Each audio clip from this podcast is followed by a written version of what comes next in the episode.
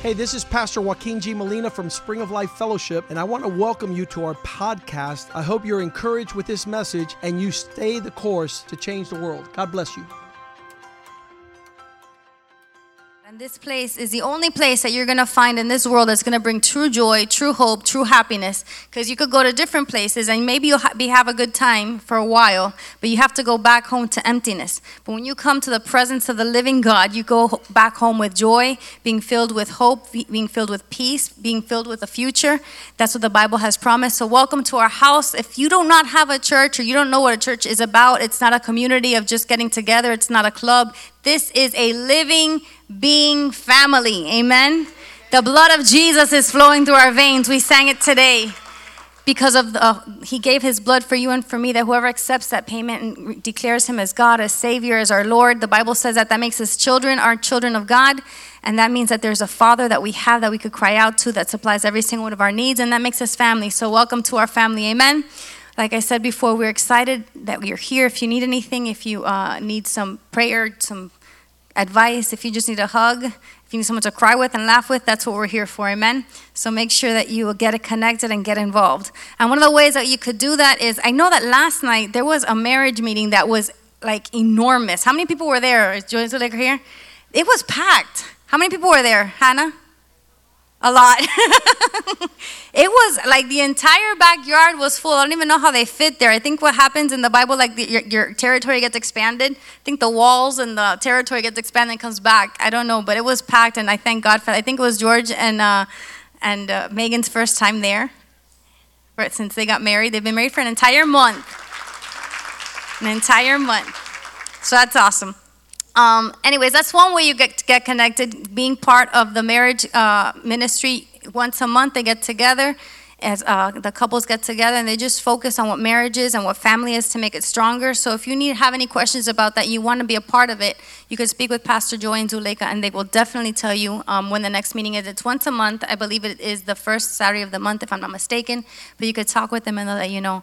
Another way you could get connected is on Wednesday mornings. The women are starting their women's meetings. We had our first one last week. Um, and we're going to continue having them throughout the year. So make sure that you get involved and you come. It's a time of just the women get together. I know a lot of times they're like, the men, the men, and the men. Well, guess what? The women, the women, the women, okay? so um, it's not lopsided. We just have a little bit different responsibilities at sometimes. So um, it's difficult for us to get together. But on Wednesday mornings, we're getting together at 9 a.m. So make sure you come out. You could drop off the children at school or, you know, whatever you need to do. And then you come over here uh, or a little bit earlier if you can, if the traffic lets you. And um, there's breakfast, there's coffee, there's fellowship, there's fun, there's prayer, there's God's word, there's God's presence. It's just a one hour, nine to 10, and then you could get to eat going on your day. You get to go to work, whatever you need to do. But I know people that come from nine to 10 and leave just straight to work. And they take that one hour off in the morning just to spend some time with um, the women of God and the presence of God just for an hour in the morning on Wednesdays. So make sure you come. It's, like I said, it's a, a time of just sisterhood, of getting to know what God has specifically for women, for uh, the Church of Christ. So make sure you become a part of that. Amen. Wednesdays, 9 o'clock in the morning. Who's ready for the Word of God? Because I am. Amen.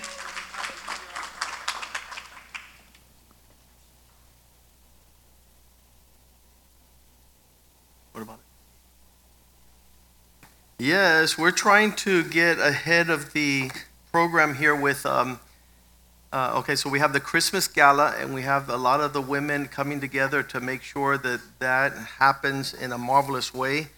So make yourself available to the Christmas gala, December 9th, I believe. Uh, this year, we're going to celebrate Jesus like no one celebrates Jesus. Every year, it gets better. I don't know how this year is going to top it, but that's their challenge, and the team is solid. Uh, join yourself, talk to Lorna, and, and participate, and um, be part of the team that allows that gala to shine for the glory of Christ. And, and make sure that you don't let the devil sneak in your heart in pride and in anything that would diminish what God wants to do. So be part of the team and, and pray hard. The other thing is we have our 25th anniversary uh, coming up uh, already soon. It'll be here in a flash of an eye. And we want to celebrate 25 years large. Uh, it's no small accomplishment, but uh, we have seen God move uh, in a way that is powerful in our church. uh, over the years. Um, and we, we tend to celebrate God's goodness April uh, 2023. It'll be 25 years. And uh, th- this week also uh, in Mexico, they're celebrating 25 years um, of having been born. Uh, 1997, I believe it was, around August. Uh, we took off to uh, Mexico and, and opened up a church there uh, with Pastor Mediero and Ceci. They are there. Keep them in your prayers. We're going to join them this week, uh, and we're going to celebrate with them 25 years um, of God's goodness upon their life and faithfulness. And um, that, that's a blessing to when we see that a lot of churches are shutting down and a lot of pastors are throwing the towel and quitting. Uh, there's, there's a remnant of faithful believers that are changing the world there in Merida, Mexico, which is in the Yucatan Peninsula, um, about two and a half hours out of Cancun. So that church is celebrating the church in uh, Leon, Guanajuato, which is in the west coast, uh, no man's land. It's a desert wilderness. There's a church of, that's flowing with the spring of life DNA and life uh, with Pastor Willie Toon and his wife Lulu. Uh, Lourdes, she and their family have been faithful 18 years. So uh, we see God is being good to our churches and shows up and answers prayer, and there's people being saved and baptized and following Jesus. So keep that in your prayers. Um, we have just got back from a incredible trip to Puerto Rico, um, and as we come back, we see there's all manner. And people always ask me, "How is the church doing?" What is the question of how is the church doing? And I always say, God has been faithful to give us a revival. The revival means that people are on fire for the Lord. Uh, if you go to the Friday nights in Brandon's class, uh, Brandon's youth group on Friday nights, those kids are on fire for God. They love God and they love God's word and they love God's house. And that's a, a great beginning to their lives. We see Jesus at the age of 12 telling his parents, I have to be about my father's business. And so these young people know that they're growing up in the purpose of God and uh, they're watching constantly the older group. Uh, when you see the LS games, uh, what happened last weekend was phenomenal. We have a clip here. Let's watch this clip of what happens in a revival of our youth group. Uh, last night they had their meeting, and, and just the presence of the Lord is strong in that atmosphere. Let's watch the LS games real quick. Um, and I hope there's no, no severe wounds that take place here in these battles.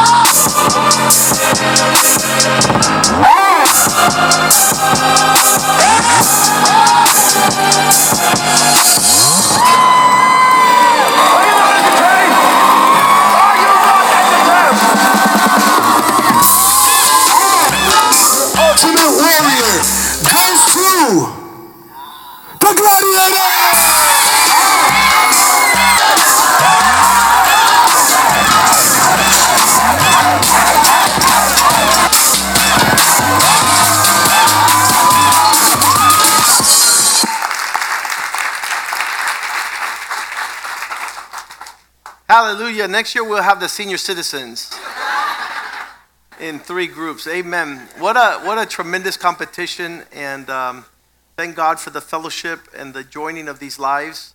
And our prayers that these young people will grow up to champion life, just like they did this uh, weekend.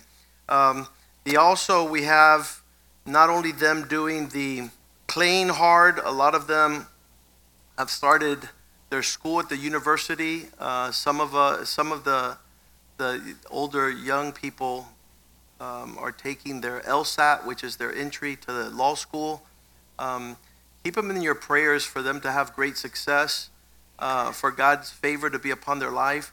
Um, God is molding these young people uh, in a special way through His Spirit. His eyes are upon His people, upon those that fear the Lord uh, to move strong on their behalf. This is a song that they wrote recently. It's called Restored, uh, and we want to show forth um, that they also carry the weight of responsibility for their generation um, to stand up uh, and lift up a banner for the name of Christ. And uh, that's not done in a vacuum and in a hole. That's done in fellowship with plenty. God promised He would raise up people that would represent Him in the last days. The Bible calls it the remnant. a small group of people that will not compromise. And in the midst of the fiercest of battles and opposition and challenges, they continue to say, God is faithful. So let's go ahead and watch this song that they just wrote. And uh, you were part of it if you were here a couple of Wednesdays ago. They wanted to capture not only the song and the words and the revival of their worship team, but they wanted to show the world that the church is a group of people that have been restored by God's goodness. Let's watch this real quickly. Thank you, Lord. Amen. This new song is called Restored. And the basis of the song is that we are celebrating what God has done in our lives. How He showed up that one day where we were desperate, with no hope. We showed up through those doors, or whoever it may have been. It may have been at someone's house. It may have been a friend of yours that was Christian and knew who Jesus was and shared with you the amazing story of what He did on that cross. How He died for you, and how today you've been restored and set free in every area of your life. And this new song that we're singing, who better to give a new song than the one who made everything new in our lives? His word says that you are a new creation. Old things have passed away, your past sins are gone. They've been erased. That's what his word says. This is not something pretty to say, it's the truth. And today we stand as a church believing in that. I walked in through those doors with my family. I can testify of what I've seen in God do in my life. He's been good.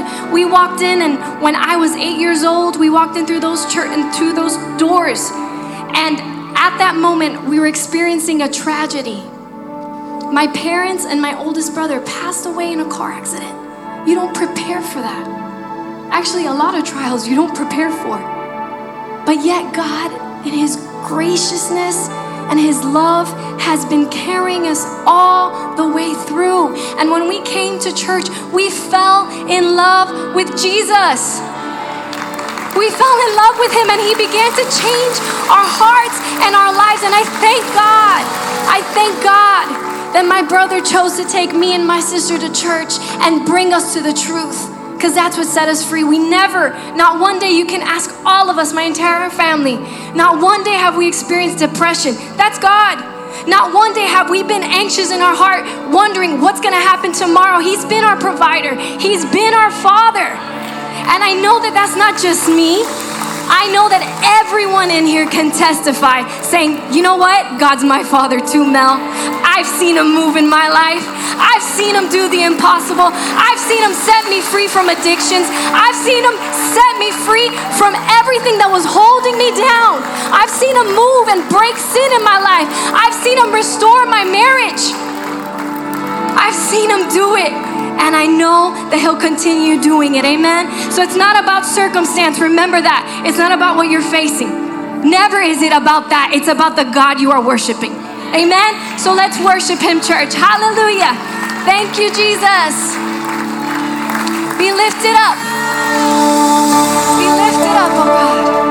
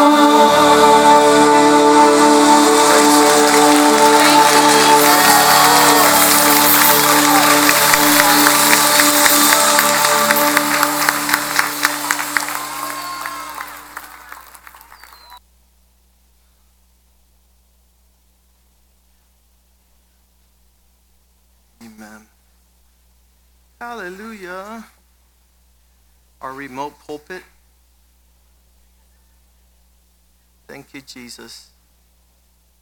I'm going to go ahead and ask. I don't know if. Um, hmm. Mel, come up here and, and, and talk a little bit about this song. You know, that we, we don't know the significance of what it means to experience a restoration, but um, you put your hands in the hands of God, and God begins to put things back where they belong. Um, and it's a process only God can do. He's a God of restoration. We're going to talk about that this morning. Um, our, our lives speak of His faithfulness to, to put us on that process because it's not an overnight thing. It, it, it, it takes many years, but um, slowly we come to the place where we can acknowledge, Lord, you did it. You, what you promised came to pass and, and with flying colors. So, Mel, just tell us a little bit about the process of this song. And, and uh, the, the invitation stands for the world to come and give God an opportunity. It, it's almost unbelievable that, that you would see uh, those things that were uh, really ransacked and, and leave you in utter devastation and how God brings you back to fullness. And that's, that's, a, that's a process that God promises, and it belongs to his people. Congratulations on that song. You Amen. came yes, out awesome. Good morning, church. Um, well, a little bit about the song. I had shared this um, when we recorded. First of all, thank you for those of you who came on Wednesday night and participated in our music video. It wouldn't have been the same without you. When we were seeing it at home, I just was blown away at everybody that came out because honestly, everybody there has a story of, of how God has restored their life. So I encourage you. The whole point of that is to know everybody's story so that when you t- show someone the video, there's a story behind it. So if you don't know their testimony and you see someone in the video, like, I don't really know how God restored them, but they're worshiping, ask them, go up to them, say, hey, I want to know, you know, what God did in your life so that I can go and share it all over um, what you know what God has done and all the things that He's been able to do in our church. But um, so so that brought me a lot of joy to see, and I know that it brought God's heart a lot of joy because that's everything that He's done in our church, and we're celebrating that. Um, you know, so so that's so important. Um, but I wrote this song when I was younger in my single days. Um, I remember I came home after youth group, and I didn't share this before, but um, youth group's important. So it was a Saturday night. It must have been when Kenny's not here. I don't know. I don't see him. But it must have been when Pastor Kenny shared a message on stirring your gifts or something like that. And I came home and um, I decided to to write the chorus. So that was a long time ago, and it was just something that came out of my heart, out of gratitude. You heard my testimony, you heard my story. A lot of you know my family, and we're just here by the grace of God. Um, so um, that came out of my heart, and and it's been all these years. We started writing music with the team, and as a team, you know, a collaborative effort, we were able to to finish the song, compose the music. Thank you to Gerardo and Denise um, and their family. They've been such a blessing. They're so talented, so gifted. They are gems in this church. Yes. Um, just seeing their passion for God stirs us up as well. So that's so um, amazing to have them in, in, our church. So that's pretty much how the song came out, and and um, I'm really excited because the message is really powerful because I believe that everybody can identify with that.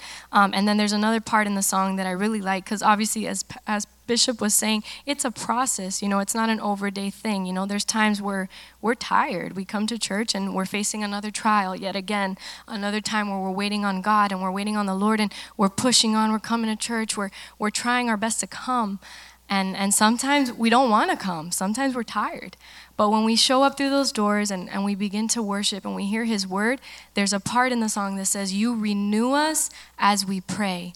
Um, and, and I say that in the song that you're renewing us day to day. And, and um, so I like that part of the song because not only are we testifying about what God has done and celebrating everything that He's restored, but everything that He's also doing now today and how He continues to carry us um, to the end until we finish the race. Amen. So thank you, church, for supporting it. Pray for it, um, and that many people may be touched and, and, and um, receive from, from that song. So thank you. Amen. Thank you.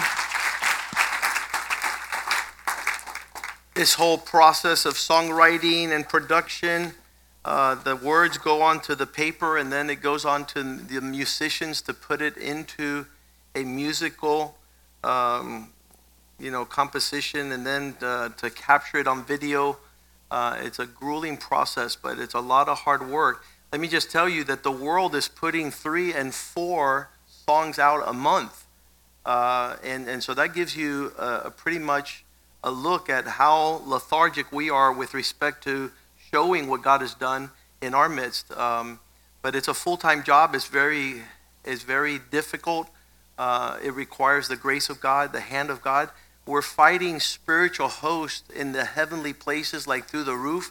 In other words, the devil does not want these things to go out.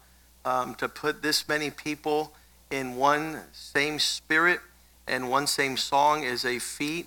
Uh, and it fights against something which is the spirit of the age called selfishness. That, that's what we're fighting against.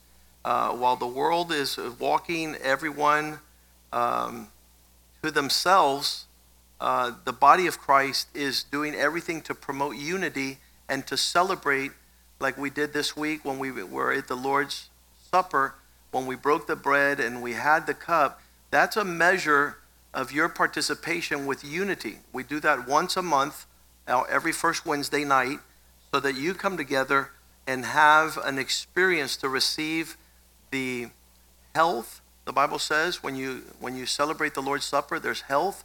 Um, when you don't do it, then illness comes, uh, sickness. The Bible says instead of being renewed in strength, you are weak. The Bible says many of you are weak, sick, and then some have even died, have distanced themselves completely from the unity of the body of Christ. And, and that's a horrible day.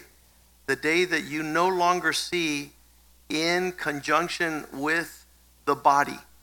Uh, the body, you've been connected to the body. Make sure that you're not a, you know, this little pinky here, that it would rot and, and be cat and just fall off. Uh, that's the, the spiritual illness called leprosy. When, when, when you're a leper, you're distanced from the body, you rot and you die. It's a very crucial disease that God doesn't want you to be even around. So um, make sure that you cultivate the life of God. That the Bible says that you not uh, forsake the assembly, the gathering of yourselves, because that's where God sends His blessing. Um, and and there's so much stuff going on outside. You guys heard it on Wednesday night. I said it. One of these uh, CEOs, CFOs of Bed, Body, and Beyond, Beth, Beth, Beth Bath, and Beyond, Bed, Bath, and Beyond.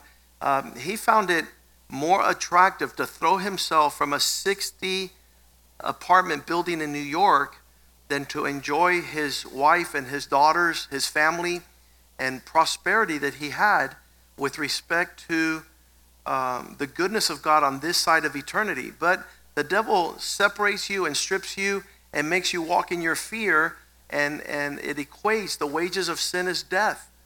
So, so I see these men, 52 years old, at the prime of his executive corporate American life, and he thought it more attractive to commit suicide by jumping off of a building. Well, don't think that you're too far off from that reality as you separate yourself into darkness. Uh, you give the devil a nose hair, and he will drag you into hell with that little part of your heart. So surrender all to Christ, and then be content with the measure that Christ gives you to enjoy. And don't live beyond your means or aspire to this world's wealth. Um, we're coming back from Puerto Rico. Um, I, I, just think that we're, we're, we're in communications with other cities uh, with respect to going back and doing what God has called us to do, which is an expedition throughout that country and to be able to be a part of God's agenda for the last days. And if you don't know what God's agenda, He says, I'll pour out my spirit on all flesh so that people might have a visitation of the Lord. And we want to be part of that group that's, that's moving with God, touching lives in a powerful way. Um, uh, again, keep that in your prayers because um, the devil knows what is what what is the potential of what could happen with one life that surrenders at the feet of the Lord. and he's using a lot of young people to promote darkness. Um, I, I've, I've said it for 10 years now that the youth of this generation are being land blasted continually with, um, with every ammunition of hell to keep them outside of God's purpose and God's uh, provision. Um, just a constant barrage of ungodliness. It's, it's uh, happening on a level that previous generations never even thought it was possible. So I believe that it will pro- promote and cause warriors to rise up for Christ like never before also. Because where the grace of where sin abounds the grace of god abounds even more. So we're waiting for that to take place. Um, uh, this is what the bible says the last days harvest. We would have never seen the likes of and this is it manifest glory upon the earth. In the midst of deep darkness there's going to be a people that rise up with a light way above the tide of darkness um, and it's going to take somebody that is bold and fierce and courageous. Like we've been saying last week, we, we shared on red hot faith. Um, and, and we continue to ask the Lord, Lord, bring us into the place that we are your people. On, on Wednesday night, we talked about who the church is. Um, it's a mighty force to contend against. And it's marching to the drumbeat of God's goodness and grace even in our day. Um, when we talk to people that are not walking at this level, they look at us like, you know, we, we haven't heard that, that, that level of participation. Uh, we've been asking God not only to be the church, but we want to be spearheading, uh, if there, whatever the expression of God in the last days is, we want to be like Noah. That's what it says. The Bible says the last days will be like in the times of Noah.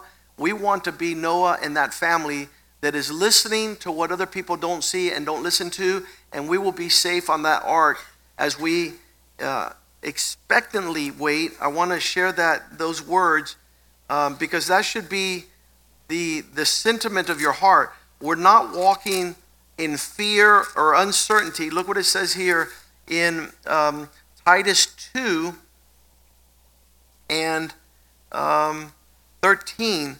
Titus two thirteen. It says we are those that are looking for the blessed hope of the glorious appearing of our great God and Savior, Jesus Christ.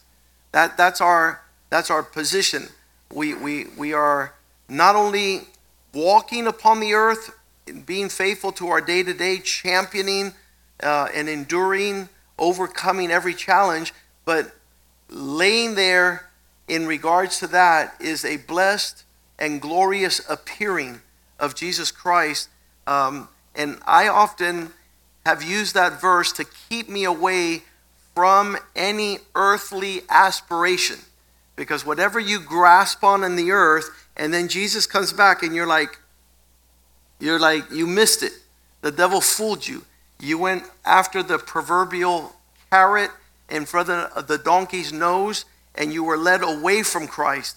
Make sure that your eyes are upon Christ. Amen and be around people like that. There are certain people who 24 hours a day, seven days a week, the only reality they have is being God's special people and walking in His purposes. Um, in heaven, there's things that register and there's things that don't register. And, and for whatever it's worth, here upon the earth, everything perishes and only what you do for God remains. So don't allow people to trick you around that. Um, throw yourself um, in regards to where your treasure is, there your heart is also. So let's pray for God's word this morning. Father, we praise you and we bless you. We thank you for being in the house of God with the people of God, seeing your mighty works that celebrate your goodness and faithfulness, Lord. We give you thanks that there is a hallelujah in our mouths in our lips, constantly praising you for what your mercy represents in our lives. Thank you for our marriages. Thank you for the peace and joy in our homes. Thank you for the protection and the surrounding of your blood that keeps us from the one that comes to kill, to steal, and to destroy. Thank you for the life of abundance in Christ. We pray that your word would be a lamp unto our feet, a light unto our path, that we might consider the God we serve, the faithfulness of his amazing grace and goodness that keeps us day to day away from loss and travesty, Lord. You are our refuge. You are our hiding place, Lord. We pray that your promises be fulfilled, that prayers would be answered, O God, and that we might raise a banner that glorify your faithfulness and your love upon our lives. Bless your word that it not return void, Lord. Let us bless the nations with the provision you've given us in the abundance of all things. In Jesus' name we pray. Amen, amen, and amen. Um, the heart of God is to see uh, his people restored completely. I, I think that that continues to be the proclamation. What does it mean to be restored and renewed in every aspect of our lives? Um, either God is a liar or he intends to restore all things. And there, that was the question upon seeing his resurrection that his disciples asked him in Acts chapter 1, verse 6. You also can ask the Lord, Lord, when they had come together, they asked him, saying, Lord, will you at this time restore the kingdom to Israel? Are you going to bring back everything that you said you would bring back? Are you going to give these things back to us? And that should be your question, your inquiry that God would make you whole and that you not cease to lay your hope upon this reality. God's not a liar. God intends to restore all things at levels you never even thought possible. There it was at uh, Zacchaeus' house in Luke chapter 19. And uh, if we read verse 9, Jesus says, Now we know salvation has come. Jesus said to Zacchaeus in regards to his experience, and we're going to see what his experience was now, but Jesus said to him, Today salvation has come to this house because he also is a son of Abraham. He is part of God's people, and there, um, the difficulties of everything that need to happen for there to be a restoration in the life of this man, supposedly disconnected from the purpose of God, not thinking in a manner that is fearful of God. Um, the Bible says in 19, verse 1, that Jesus entered into Jericho and passing through, there was, verse 2, a man called Zacchaeus. And he was a chief tax collector. He oversaw the process of bringing in taxes, and in the process, he became rich. Well, what, what is the evidence that salvation came to his house? He's trying to see Jesus he was a short, wee old man, and he ran up a tree and he saw Jesus passing. Verse 5 When Jesus reached that place, he looked up to Zacchaeus, Hurry and come down, for today I must stay at your house. So Zacchaeus, verse 6, hurried down and welcomed Jesus with great joy. When the people saw it, they began to murder, mutter with discontent. Uh, do you have an issue with Jesus showing up in the lives of people that are not worthy? You need to repent because he's, he's come to heal the sick. He's come to address those people that need his visitation. And thank God, he, he is a God that doesn't look down. If he was looking down on the people, he wouldn't have seen Zacchaeus. Zacchaeus was the one that was lifted up in his sycamore tree, and he looked up from this position, he's saying, you know something, I'll meet you with humility. In your pride and arrogance to be lifted up, you come down, let's go to your house, let's have a, an exchange. And there it was, the people were discontent because he's gone out to be welcomed by a man who's a notorious sinner. This guy, the only thing he was known to was for being ungodly. What would Jesus be around such people?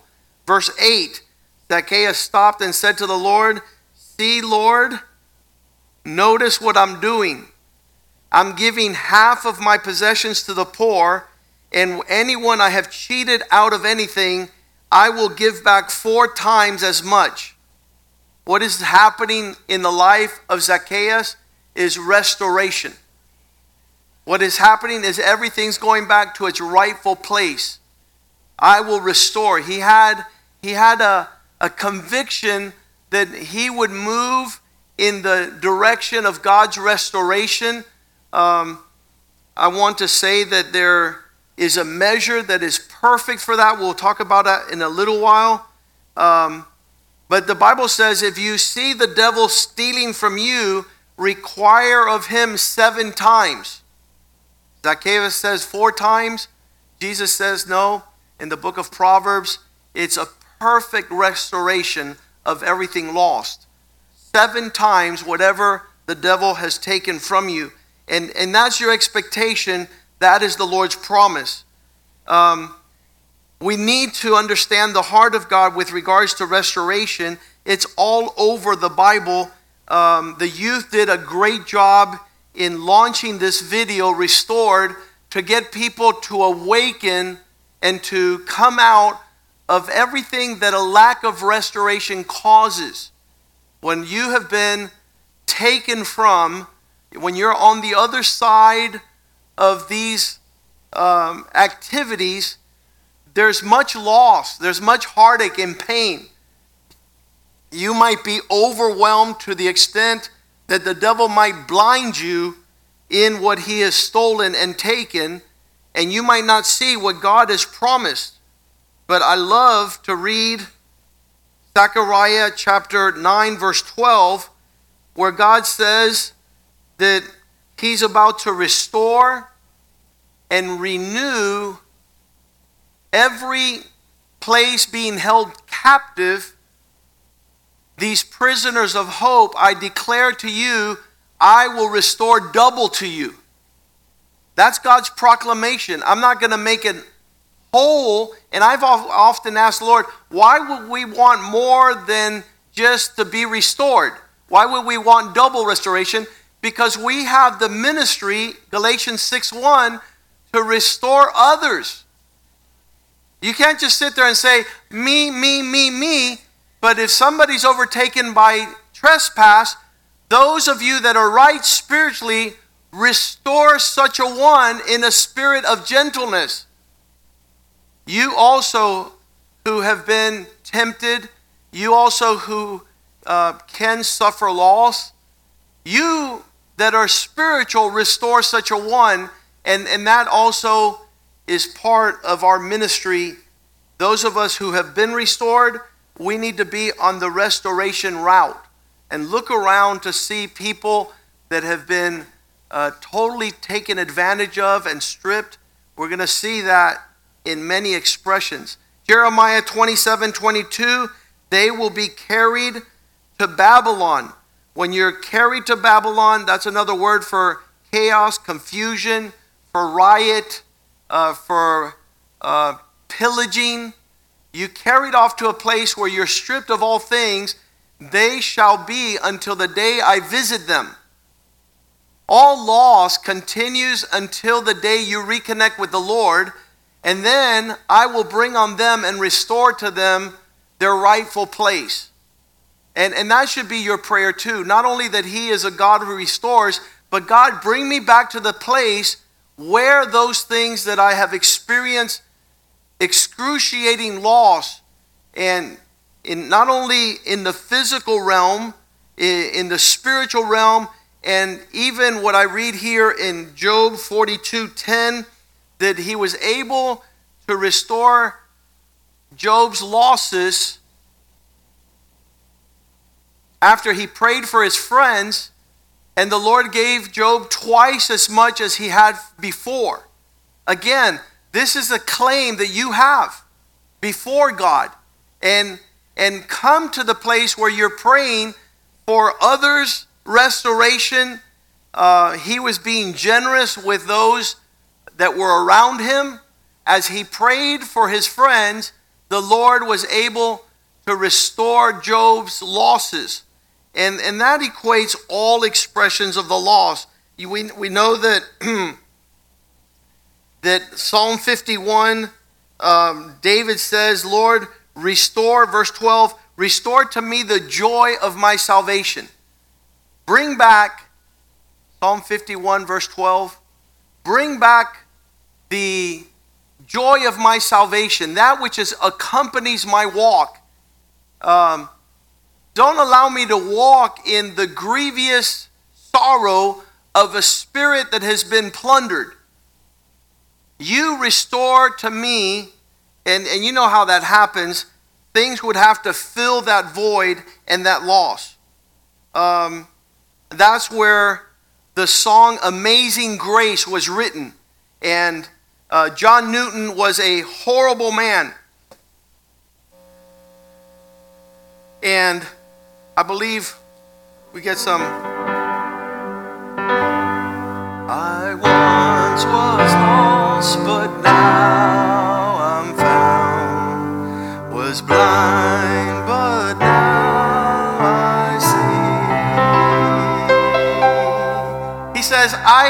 I, didn't have my sight, and it was restored.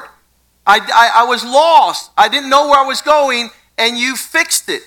So that is a declaration, and that song has, has filled the earth with the realities of the Spirit of God's amazing grace that restores man and woman back to a rightful place.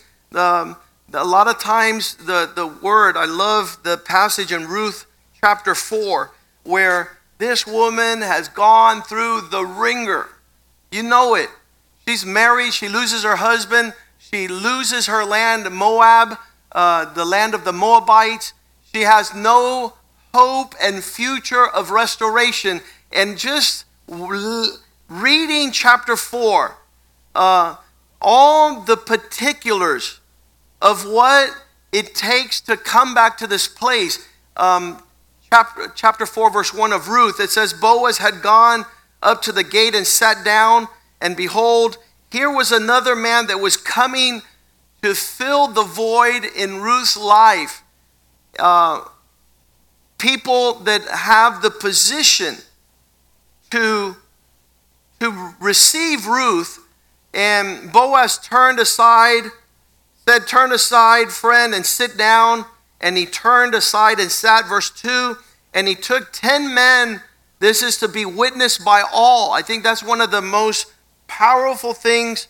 If the devil openly stripped us of our dignity and wholesomeness, then God has to restore us openly and manifestedly.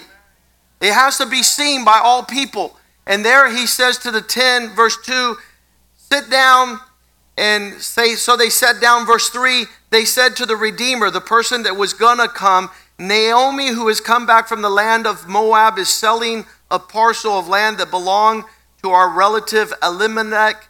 And verse 4 So I thought I would tell you of it and say, Buy it in the presence of those sitting here, um, the elders of my people. If you're going to re- redeem it, redeem it. But if you will not, tell me so that I might know there is no one besides you to redeem it, and I am in turn after you. And he said, I will redeem it. So the man says, I'll take the land, don't worry about it. And then Boaz says, But remember, verse 5 the day that you buy the field, you also acquire Ruth, the Moabite, the widow of the dead, in order to perpetuate the name of the dead in his inheritance. And verse 6, the Redeemer says, No, I can't do that. I can't do, I cannot redeem it for myself. I will impair my own inheritance. Take my right of redemption to yourself. I cannot redeem it. Those words are awesome. Jesus is coming in with flying colors, taking that spot. You, you allow Christ to come into your life, and then the Bible says that uh, the description is powerful. Verse 7 Now, this was the custom in former days in the times of Israel concerning redeeming and exchanging to confirm a transaction. The one drew off his sandal and gave it to another, and this was the manner of testing in Israel.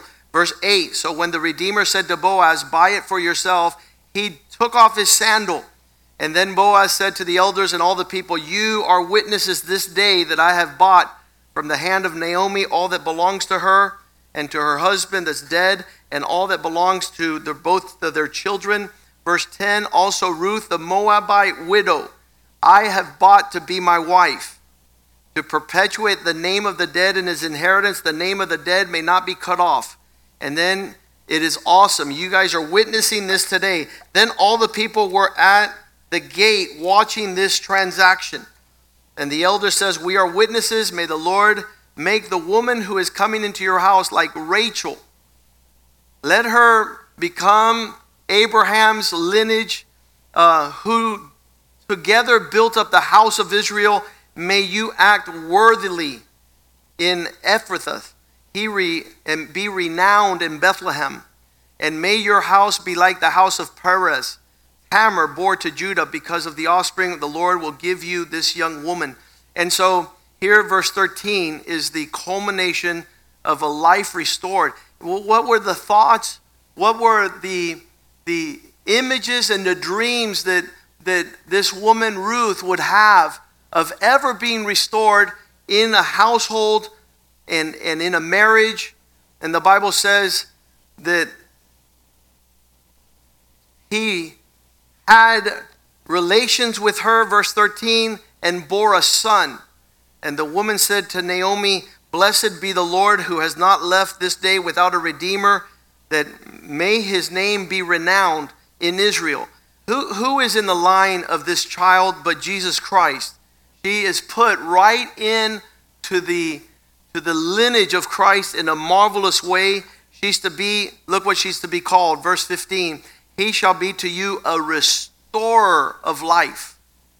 He will nourish you in your old age, for your daughter in law who loves you, who is better to you than seven sons, will give birth to someone in the messianic line. Verse 16 Then Naomi took the child and laid him on her lap and began, became his nurse. And the woman of the neighborhood gave him a name, saying, A son has been born to Naomi.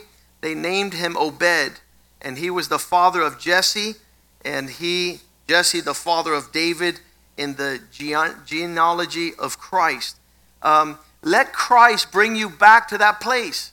Wherever you've been, whatever has happened, let Christ put you back into the lineage of birthing the purpose of God in your life.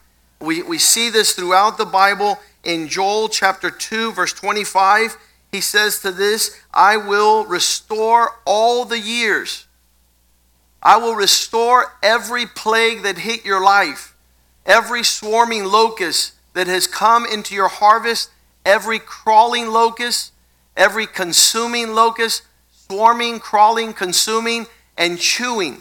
This is a, a horrible army, great army, which was sent against us in our rebellion, in our walking away from God. And then the promise that He's going to restore such a things. Um, verse 25, you will have abundance again. You will have plenty to eat and be satisfied. This, this almost sounds surreal. Um, I've often told a woman repudiated, I pray that God make you the richest woman upon the earth with no, with no reservations so that you can then have the abundance of the ways of your heart's desire. Um, when you are stripped and have no confidence in any direction, if you become the bride of Christ, He's able to lift you higher than high. Um, we're, we're not going to lack anything. There was a little old woman who was faithful for years there in, um, in Louisiana, Shreveport, Louisiana. And uh, she, she was like widowed and and, and by herself, and she passed away. And the lawyers kept on calling the pastor saying, Listen, uh, the little widow lady that would come to your church for 25 years, she died and she left you something in her inheritance. And the pastor's like, Listen, whatever she left is probably so small that it's not even worth my time going to the lawyers. And so he wouldn't go. And a whole year passed by, and he never scheduled to go see the lawyers because he didn't think of it much. So finally, he came around. The lawyer kept on bothering him. And so he went out there, and the little old lady had left $5 million to build a new church sanctuary. Hallelujah. God is not up with the hefty businessman who declares to be wealthy. He's going to use a widow who gives it all for the glory of God. These widows exist and they put to shame all the mighty men. And the house of God says, Hallelujah. But we, we have the expectation that God is able to take us to levels that far surpass the limitations of our, um, you know, we measure according to the experience of the past. We have to come to the place where our economy is according to God's lavish provision. And, and there in Joel, we see that you'll have plenty and be satisfied, and the Lord will deal with you wondrously. You will not be put to shame ever again.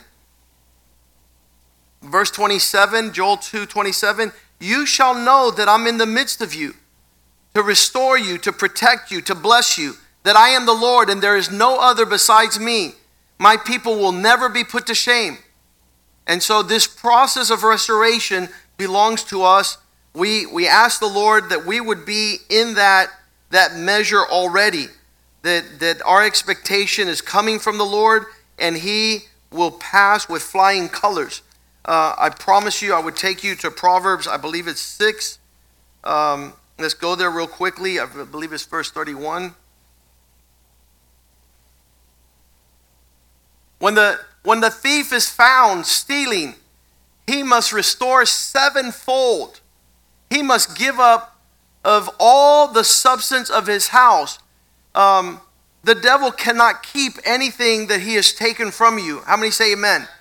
That you're going to put a claim in. A lot of times we don't get what God wants to give us because we haven't put a claim in on the loss.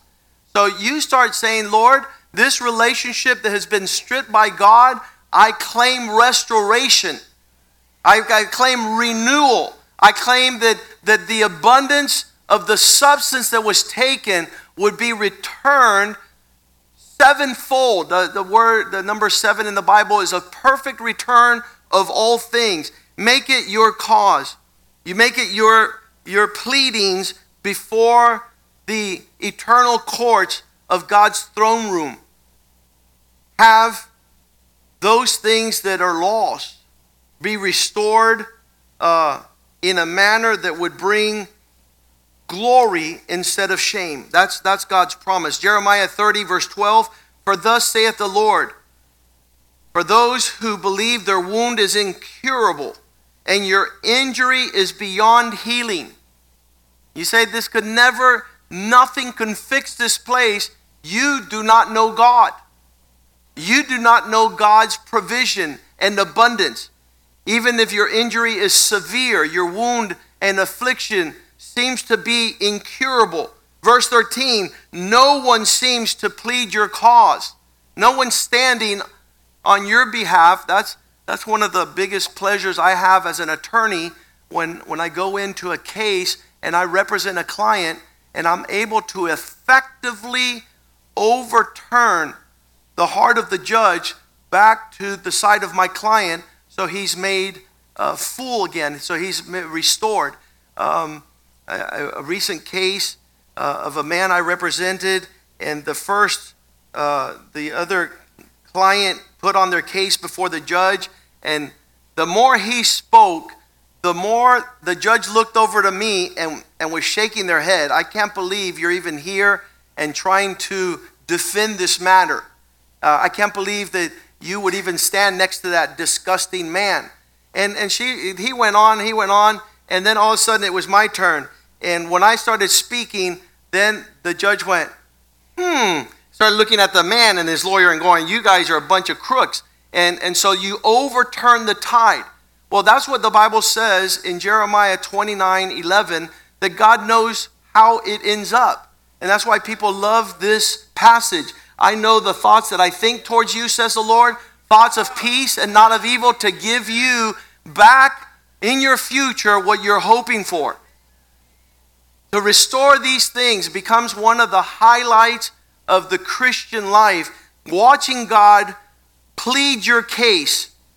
Jeremiah 30, verse 13 when there was no one to plead your case and no one to heal your wound, and there was no sight of recovery or healing of medicines. Because included in this process of restoration is healing for your physical body. And you have a claim, and you say, Lord, you promised to restore my health according to your promise. And so when there was no one there to plead your case, verse 14, all those you ran after. He says, Go now to those other people that you made a priority other than me. Go to your career, go to the Dolphins, go to where you spent your time, and ask them to restore you. Guess what? It's not going to happen. They have forgotten you. They do not find out why you're not coming to the games no more. But Jesus does. For I have wounded you with the wound of an enemy, with the chastisement of the cruel one. For the multitude of your iniquities, many times we've suffered loss like David did in Ziklag. All the women were taken, all the, the belongings, the children, the possessions were taken. Even the men that were at his side thought of stoning him. So when you suffer loss at that level, for the multitude of your iniquities, because you have your sins have increased, you've suffered loss, but now it's time for restoration. And then he goes on to say, verse 15, Why do you cry out over your injury, since it was the natural result of the way you were living? Your pain have, uh, because your sins have increased, I have done this thing to you. Verse 16, Therefore, all who devour you will be devoured. All those that were your adversaries, every single one of them, I'm going to hold back in prison. Those who plundered you will become plunder, and all who preyed upon you I will give for prey. Here goes verse 17. For I restore health to you. Everything where there's a wound, everything where there's a loss, where there's affliction, where there's injury, the Lord says, I will restore health to you. Because they called you an outcast, saying, This is Zion. No one seeks after her. It's a waste of time to seek the Lord. That's people's position looking on from the outside. Verse 18 Thus saith the Lord, Behold, I will restore the fortunes of the tents of Jacob and have mercy on his dwelling place. The city will be rebuilt on its old um, on the foundations of ruins, the palace will stand on its rightful place. This expectation is what I have in my heart every time a divorce calls, every time a broken family calls, every time a teenage uh, who's lost, a teenager who's lost in rebellion, disobedience, arrogance. I see the restoration of God's hand raising up an incredible uh, posture of honor Verse 19 From the city palace will come songs of thanksgiving. We will have voices of those who dance and celebrate, for God will multiply to them, and they will not be diminished in number. I will also honor them. They will not be insignificant, they will not be small. God's promise of restoration, verse 20, their children coming after them will be as the former days their congregation will be established before me, and I will punish all their oppressors, those who oppress them. I, have often told people, get out of my way, not for the sake of me, but God is coming as a powerful steamroller for anyone who gets in his way. For God's mercy, get out of the way because what God is doing in our lives to restore us and make us whole and redeem us is, is a punishment on those who oppose it. And, and you can talk like that to your enemies.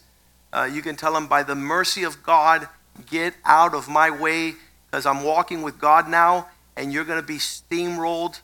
I don't know what happens after a steamroll, but you're going to be flattened out. You're not going to be part of my resistance or opposition anymore. God's going to lamb blast you. He's going to plow you out of my way. Um, it's a fearful thing to stand before a mighty God, a zealous God. Verse 21 Their prince will be one of them, and their ruler will come forth from among them. I will bring him near, and he shall approach me. For who is he who would have the boldness and the dare to risk his life to approach me, says the Lord? Verse 22 Then you shall be my people, and I will be your God.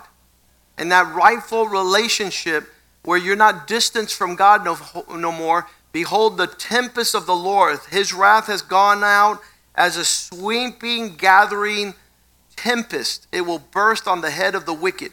Verse 24 The fierce, righteous anger of the Lord will not be turned back until he has fulfilled and accomplished the intent of his heart. And in the latter days, you will see it for yourself. You will understand the level that God goes through to restore. Um, that's why when the wicked boast, um, I feel sorry for them.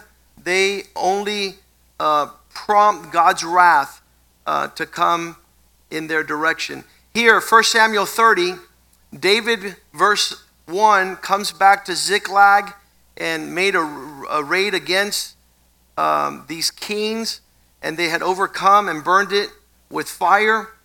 And verse 2 they had taken captive the women and all who were there, small and great. And they killed no one, but carried them off and went their way. When David and his men, verse 3, come back and found that their campsite was burned down and the wives and sons and daughters were taken, David and his people who were with them raised up voices and wept. They had no strength more to weep upon the loss that they had suffered.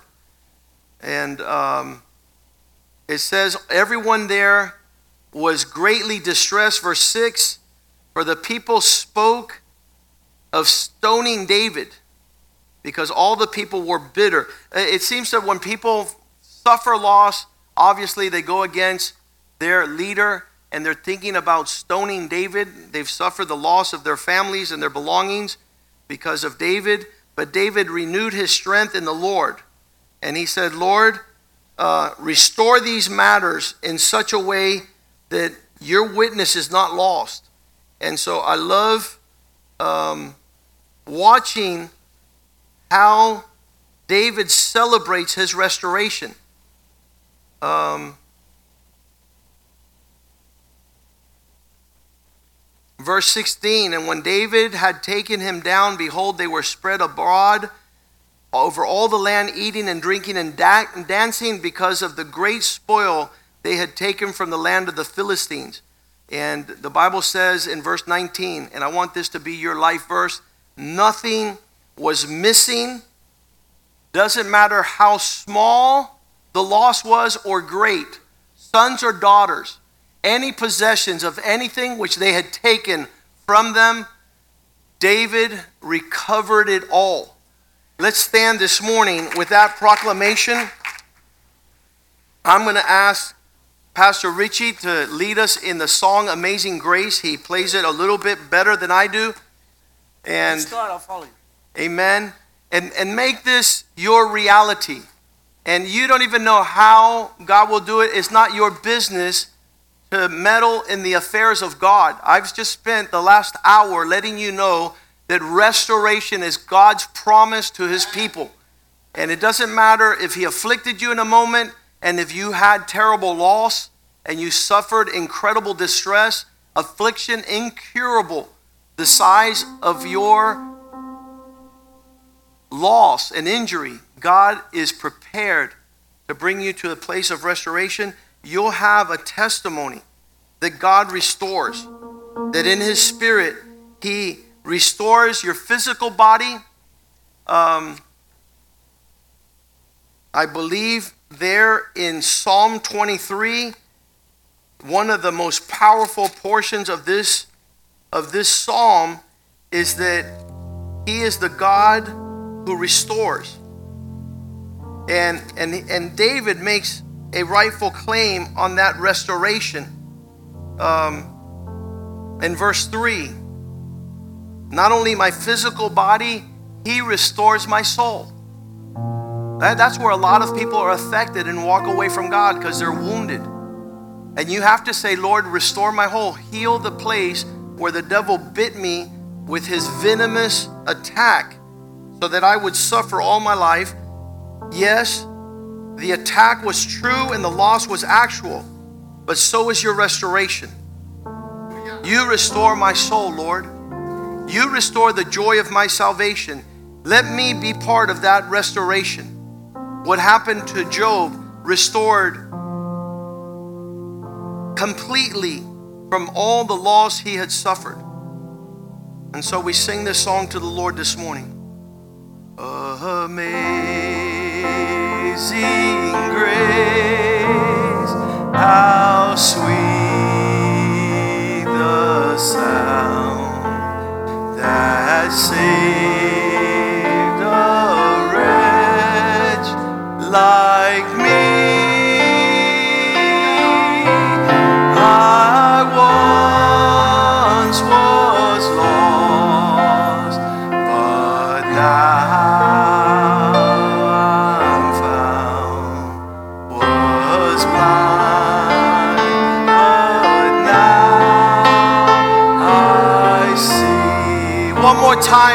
and own it.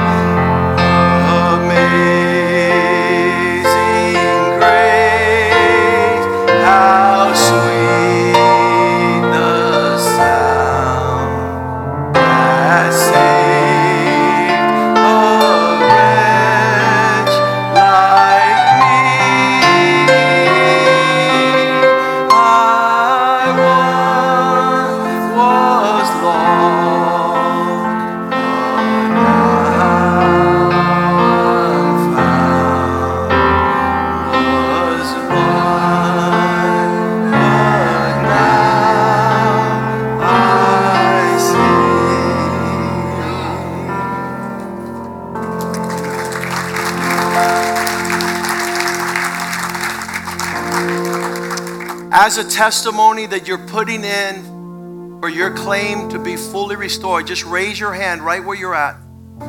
And Father, you've seen every tear, you have seen every occasion where we sat in utter despair and distress without help, without healing. Father, we have been diminished in our stature, in our sentiment for life, in our passions for the things that are high, because the devil hit us low. Father, but today we hear that you lift up our countenance, that you restore what the swarming and what the chewing and what the swarms of locusts that have come to diminish our harvest and crops, Lord. And you said, Lord, you're not a liar, that you would restore the harvest. You would restore everything that was lost, Lord. We put in the sevenfold claim, Lord, to this enemy who has come to kill, to steal, to destroy, Lord. And this will be our prayer from now until you make all things restored till you put all things under your feet, Lord, and that you manifest righteousness and justice on this side of eternity. Father, we pray that you be glorified as we celebrate your faithfulness. We bless you in the house of God. We submit before your throne. Come before you by the blood of the Lamb and submit our petition through grace, Lord, that you be exalted and be held true to your word. In Jesus' name we pray, and the house of God says, Amen, amen, and amen.